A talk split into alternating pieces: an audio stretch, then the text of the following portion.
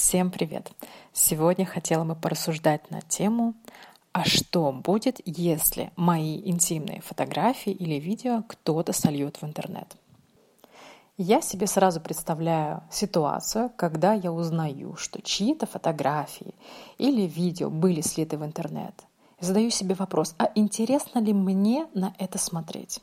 И вопрос предполагает отрицательный ответ – то есть я этого делать не буду. Мне это не интересно. Второй момент. А если кто-то сольет мои фотографии, в принципе, я не вижу ничего в этом плохого, потому что а в каком виде это будет сделано?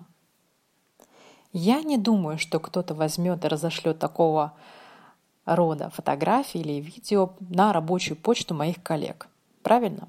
Второй момент даже если кто-то выставит фотографии или видео, а как понять, что я на этих фотографиях?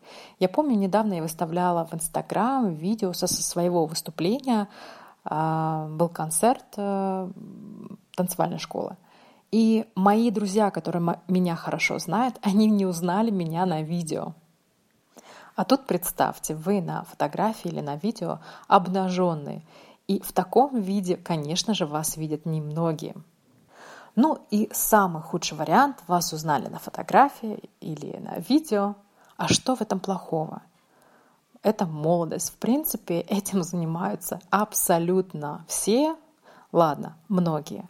И я считаю, что в этом вообще ничего нет такого. Наоборот же хорошо молодость, красота, красота тела. И, в принципе, вы имеете право заниматься абсолютно чем хотите. Другой вопрос, наверное, уже к тому человеку, кто решил слить ваши фотографии. Это не совсем этично.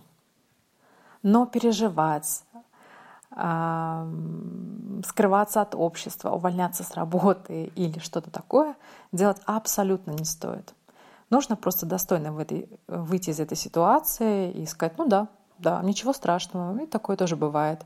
И, наверное, не подаваться на какую-то провокацию и не поддаваться на любого рода шантаж, просто принять ситуацию, когда у нас, да, случилось, да, был момент, ну ничего страшного. Постараться даже с юмором отнестись к этой ситуации. Например, как отнесся э, Артем Дюба.